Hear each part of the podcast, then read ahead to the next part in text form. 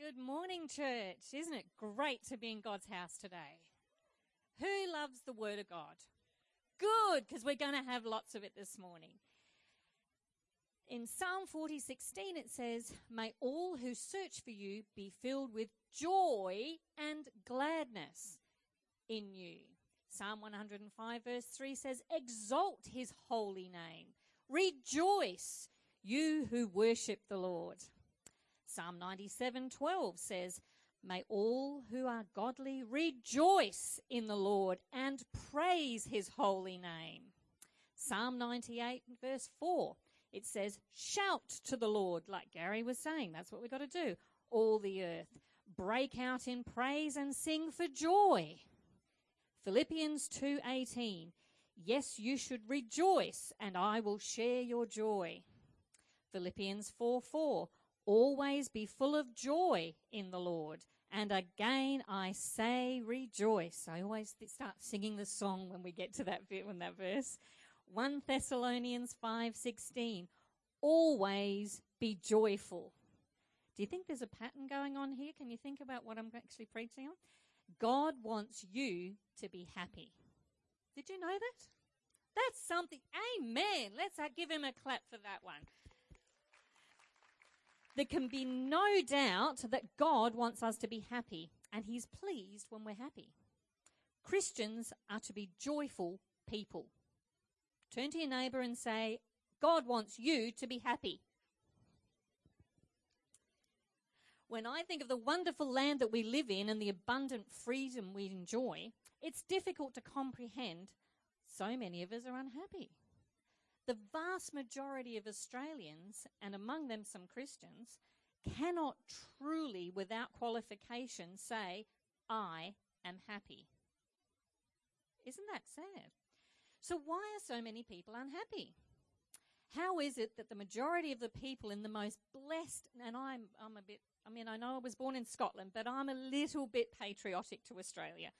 I love Australia. I love this land and I love this country. And we are so blessed to be in Australia. And this is the best country in the world. And why, with all of that, are we unhappy? What's with that? What is wrong with us? Especially when the Bible, in the Bible, that speaks of God's desire for us to be happy.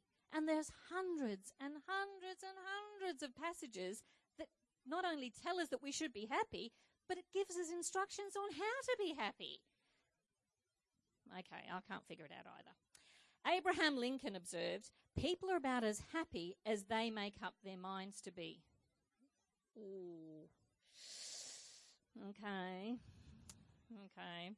And centuries before him, Lincoln, the Roman Empire, Marcus, um, before Lincoln, the Roman Empire, Marcus Antonius said, "No man is happy who does not think himself so." Hmm, okay. Roger Lestrange, the English journalist, said it best, "It's not the place nor the condition, but the mind alone that can make anyone happy or miserable." Have you seen those adverts for some of those beautiful, and I love them, I must admit, I have a soft spot for African children. Now, they are in the worst conditions, aren't they?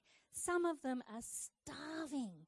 They've, their bellies are so distended. It's horrible to see. But do you know what you see the first time? That beautiful smile, isn't it? That's the thing. Now, is their condition pretty good? No. Is their future, that can they see that they're going to have a mortgage-free life? Yeah, because they don't have a house. They, that's nothing to do with it, is it? It's their choice. They are happy within themselves.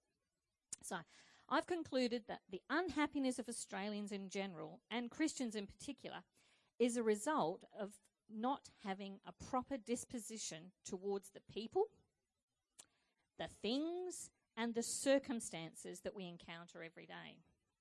The scriptures indicate that this happiness Um, which we speak, is found only by properly ordering our lives in relation to Christ and his will. So if we're within the will of God, we're going to find happiness, aren't we? If we step out of the will of God, doesn't matter how much money we've got, doesn't matter what size our house is, what's, what brand of car we drive, how many children, whether we're married or single, whether we're, you know, got a good relationship or a bad relationship, we're not going to be happy. And it doesn't make any difference what we try to do. If we're outside the will of God, it's not going to work for us. A spiritual mind is a happy mind.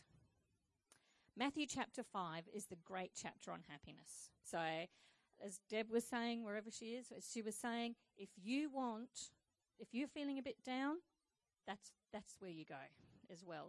Psalms is good, but this is, if you want to go to the New Testament, Matthew five. And happiness, or as the King James Version says, blessedness, is the, is is the, is right the way through this chapter. So I'm reading from the Amplified this morning, and it is a little bit long, so bear with me. Seeing the crowds, he went up to the mountain, and when he was seated, the disciples came to him. Then he opened his mouth and taught them.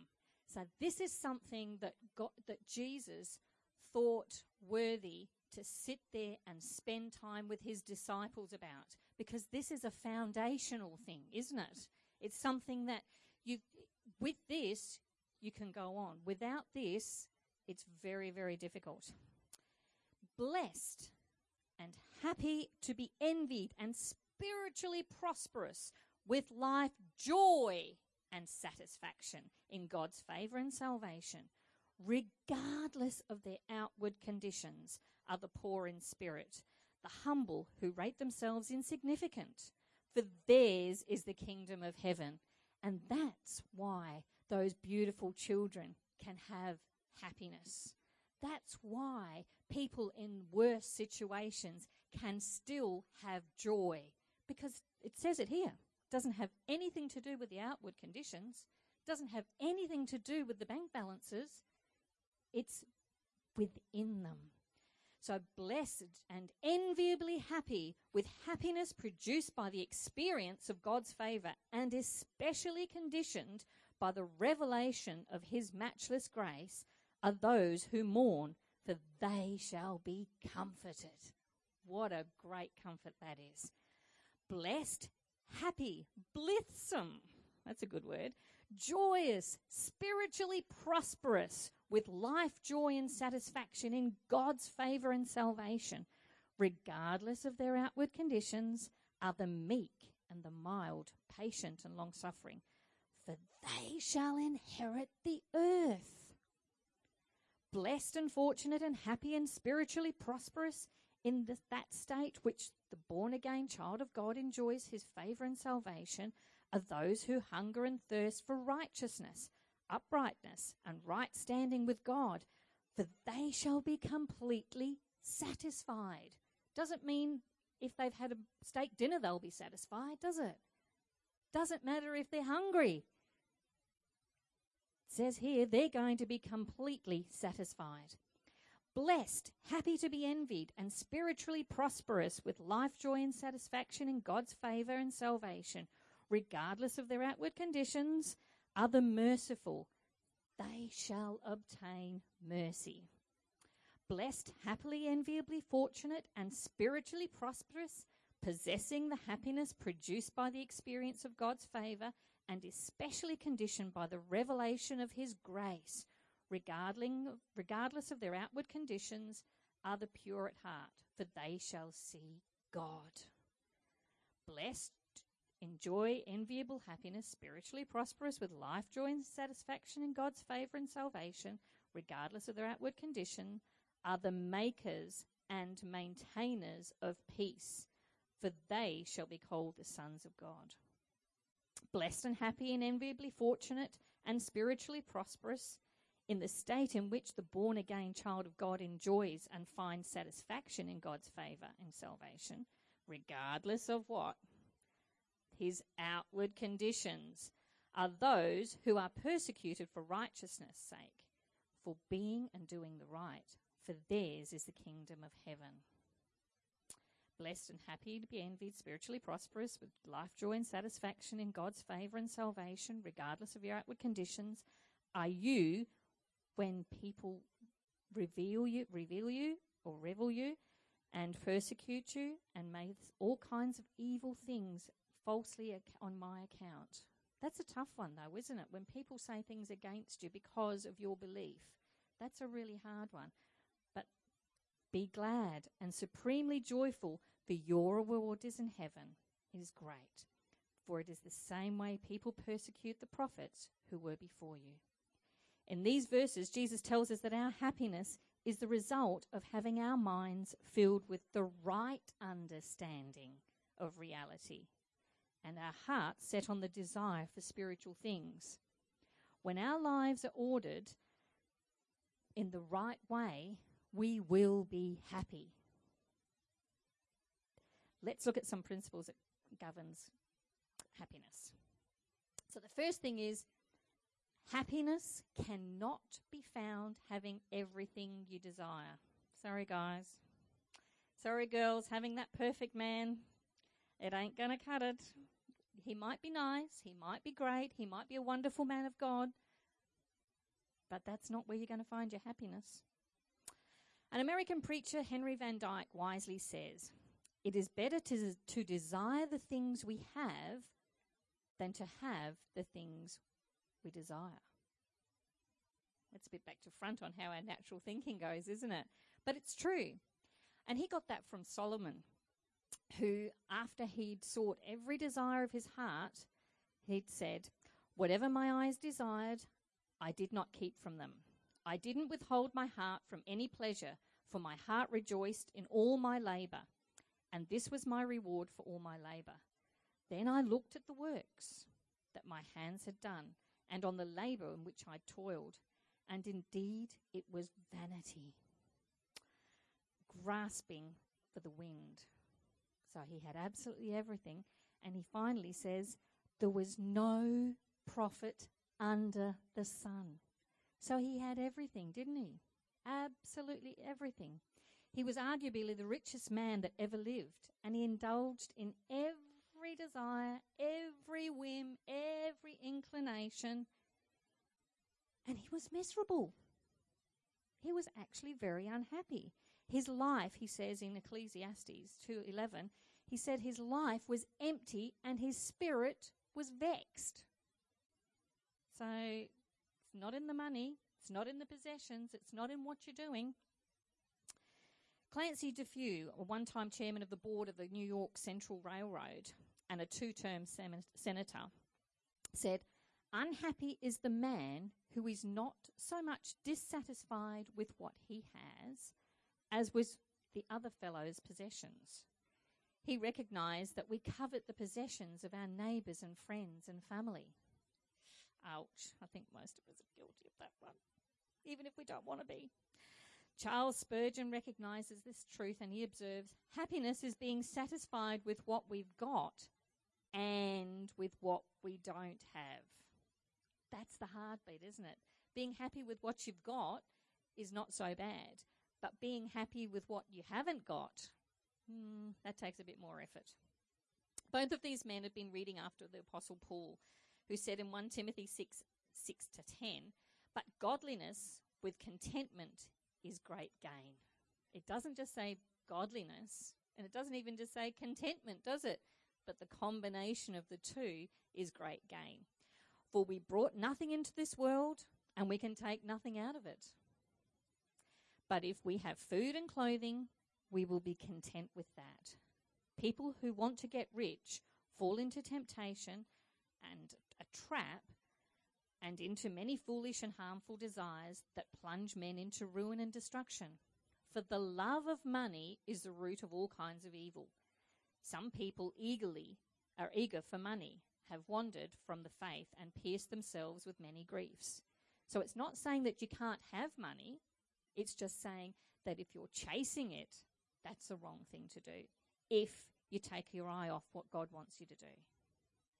So Paul understood that we can easily deceive ourselves into believing that others are happier than we are because of their possessions. Therefore, we struggle to have what they have in order to be as happy as we perceive they are. This vicious cycle of struggling to keep up with the Joneses fills our lives with so much sorrow, doesn't it? It's just such a waste of energy, but it's pretty hard not to.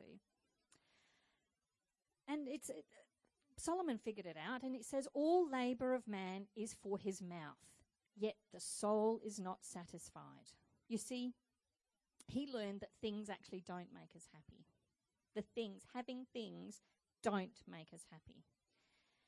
I'm not sure of how many of you know about it, but um, my, my testimony is that I came from um, Rockingham before here, and um, my husband and I had um, very successful businesses. We had three, three pool shops, a building company, a swimwear company, and we were really quite, quite successful. And at the top of our, our um, tree type of thing, we had all the trimmings that came with it, the houses, the cars, the money and all that stuff, and it was great. Not great, great, but it was good. It was okay. And I started praying. So be careful what you pray for, because you just might get it. I started praying, Lord, I know you don't want me to be here. Get me out of here, and I don't care how. Stupid prayer. Don't ever, ever, ever pray it, because he does it. He answers it. So we um, we were going along really well, and a few times I st- thought, oh, okay, I don't really think this is what God wants me to do. So I started to go off, and something would happen. Something would get in the way. Oh, okay, back in again. Start doing it again. And um, we were the gold medal winners for the greatest pools in W A, and then we went to the national competition and we won the gold medals for the national competition, and that was all super duper. So we were not only the top of the tree in Perth, but we were the top of the tree nationally. So we were going along really great, and lots of, you know, time spent there, and the family was all involved. And then we couldn't get the Um, materials to start a new project, and we couldn't get materials to finish a new project. Now that's unheard of, but God works in mysterious ways. So we ended up having to um, go into involuntary uh, to voluntary liquidation, because we didn't want to get ourselves into a position of being insolvent. So that's what we did, and we lost absolutely everything. We had no house. We had actually literally no house.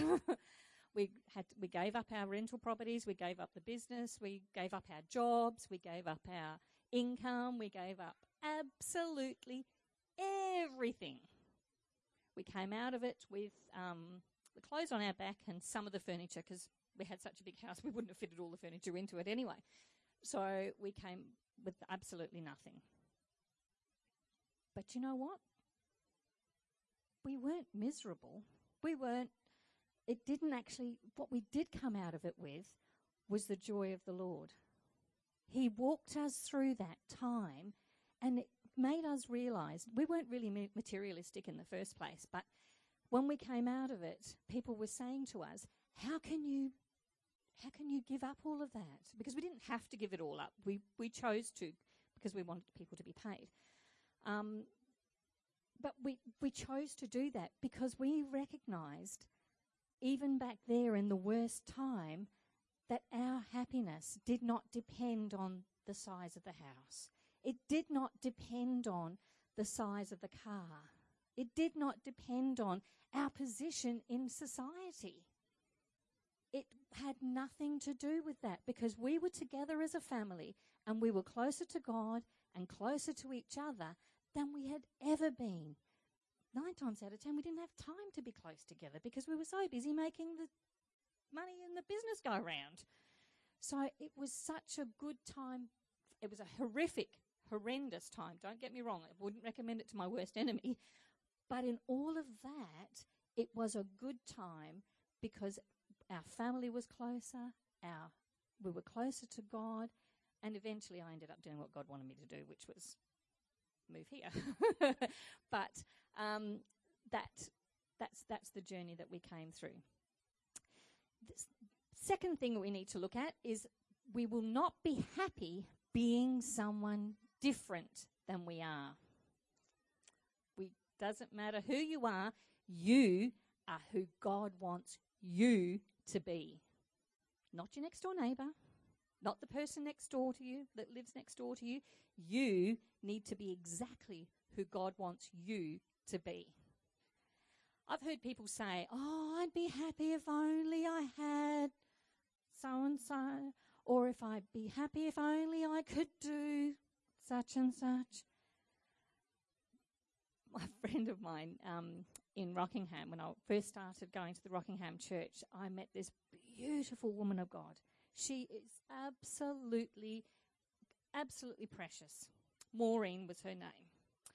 And she was everything I wasn't. She was tall. Don't know if you've noticed, but I'm not actually tall. She was very elegant. I'm not really very elegant.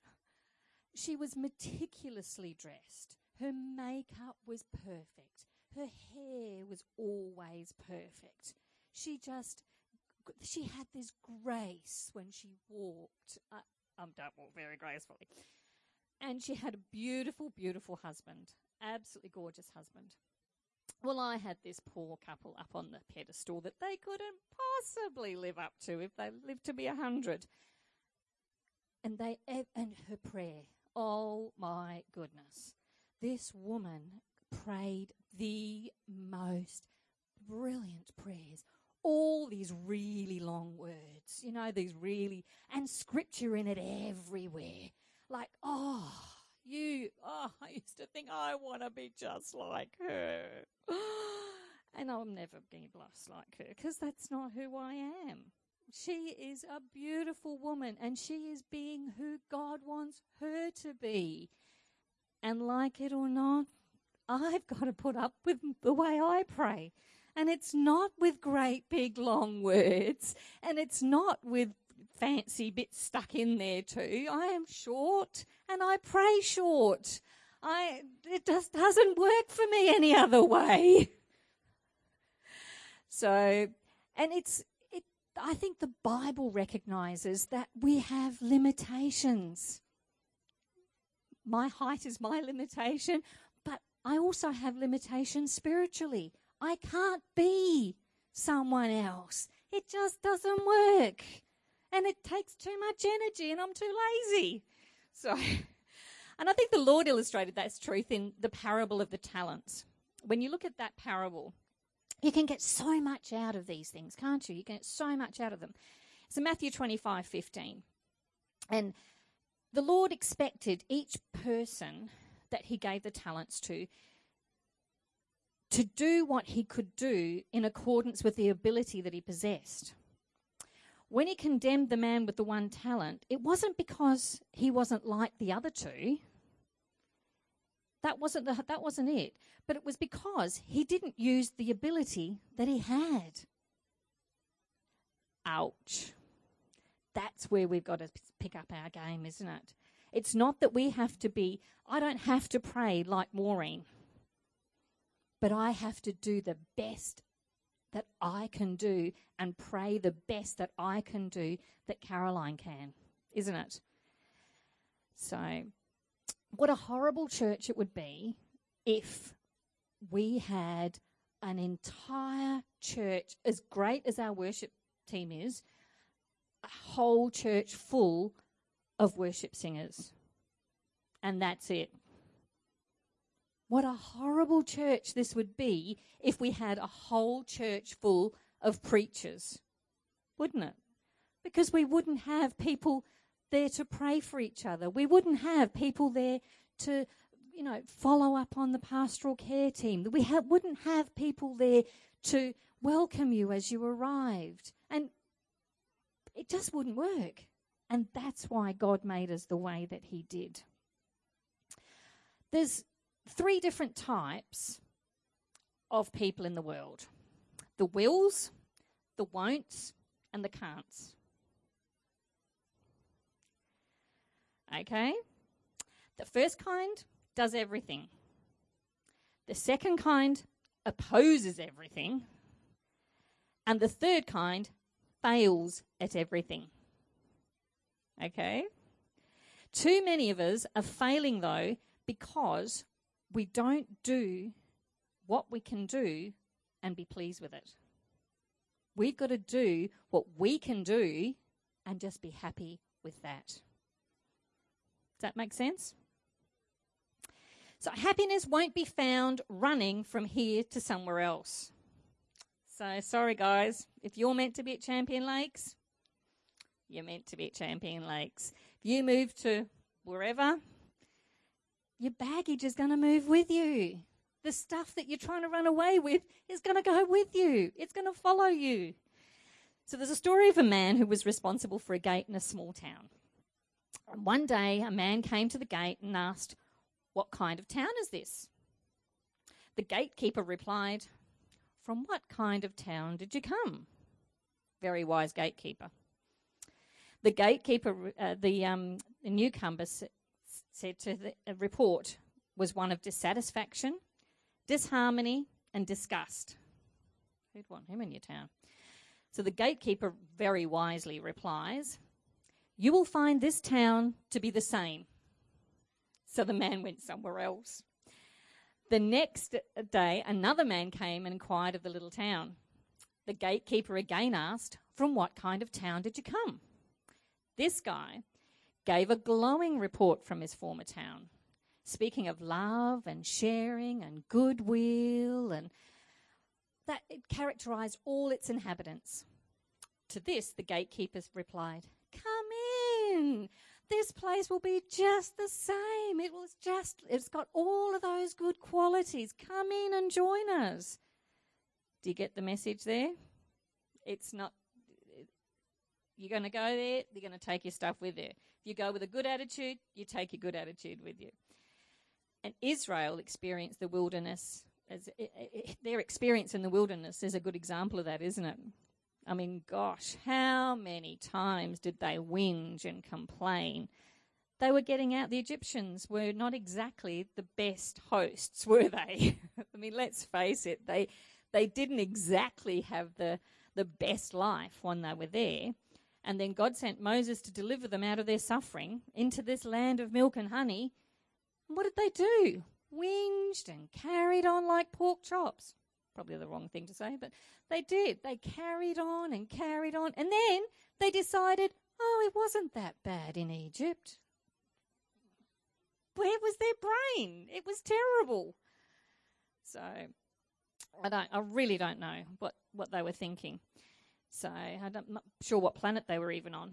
But Israel couldn't be happy anywhere, could they? It wasn't going to make any difference where God put them. He gave them manna and they whinged. They didn't have manna and they whinged. They did this and they whinged. So it wasn't, geographic change for them wasn't actually working until they got their hearts right with God. Once they got their hearts right with God, the geograph didn't make any difference, did it? Didn't make the slightest difference into in their in their stance. So the next one, sorry kids. Happiness cannot be found in not having to conform to any rules. Mm. Jesus gave us an accurate picture of those who live in disobedience to God. And, you know, me sending you to the naughty corner is nothing in comparison to what God does when you're naughty. And that sort of came through in the prodigal son, didn't it? That young boy was certain his life was going to be joyful and satisfying if he could get out from under his dad's rules. Does that sound familiar? Anybody got teenagers? Yep. I think my kids were going to leave when they were sixteen. Didn't happen because they've discovered that they couldn't afford it anyway, so they had to put up with the rules. I don't think that was the, like the rules, but I just think that was the financially they couldn't. They liked food, I think. That always helps. So, um, but most people today, they want to live without any rules and without any obligations. They also want to live without authority, and they rather be a law unto themselves. And I don't know if anybody watched that series. The um, the it was about the Milpera Massacre. It I wouldn't recommend it. It was quite graphic and quite horrible, but because of circumstances in our in our situation, I, I actually watched it to see, get a bit of a inkling as to what it was about, because it was a true story. And it was about a bikie gang, two bikie gang, or a bikie gang that broke up into two, and they ended up fighting each other, and ma there was a horrible massacre. But while I was watching it, I said to my husband, um, I said, what's that one percent badge on on the colours, you know, that, that these bikies were wearing? And he said, oh, that's because they are the one percent of the population that like to live outside of the law. That's, they're the one percenters. I didn't know that, so there you go. So I said, oh, okay. I said, but he says they don't like to have, like, rules. They don't obey the, the rules. And I was sitting there and I was watching this, the rest of the series, totally differently, because it was true. They had their own rules that they had to follow, but they still had rules. Even though they were the one percent, they still had to have rules. But the crazy thing that I couldn't work out, and I still can't work out, is that our rules that we've got in society, they are almost directly, they're getting a little bit skewed now, but directly from the inspired word of God. So at least they're not man-made rules, they are God-inspired rules that we live by in our society. The rules that these guys are up, up against, the, the people in these gangs were very, very broken people. I really felt quite different to what I thought I would when I was watching it. I actually felt very sympathetic. I felt lots of empathy for them. And I felt really sad at their situation and the fact that they were so broken. And you ju I just wanted to take them all home and get them through a Care Force recovery program and get them fixed. But it, they're so broken. And the people that lead them are the most broken. And they're the guys making the rules. How does that work? How is it ever going to work? So to get it back, it, it doesn't matter where you live, even if you are the one percent of the population who doesn't like to live under our society's rules, guess what? There's rules. You cannot get away from it. And your happiness is not going to be found being a one percenter. I'm telling you that right now, because you still have rules you've got to obey anyway. So, in conclusion, God wants you to be happy, and he has made it possible for you to be truly happy through Jesus Christ.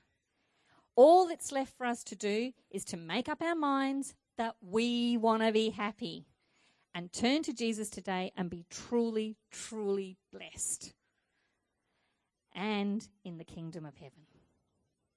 Father, we praise you and thank you today, Lord God. We just praise you and thank you for your glorious, glorious love that you give to each and every one of us, for your word that we can stand on whenever we're just feeling down, Father God. And we just thank you that our happiness doesn't depend on us. It depends on you, and you can supply our every need in Jesus' name. Thank you. Thank you.